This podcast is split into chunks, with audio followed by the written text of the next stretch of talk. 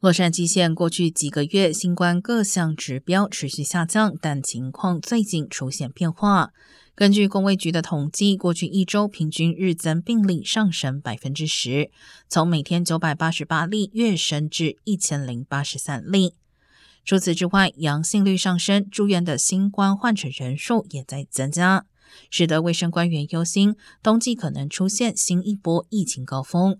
特别是洛杉矶县，虽然百分之八十五五岁以上居民接种了两剂疫苗，但只有百分之十一符合条件的人是打了新一代加强针。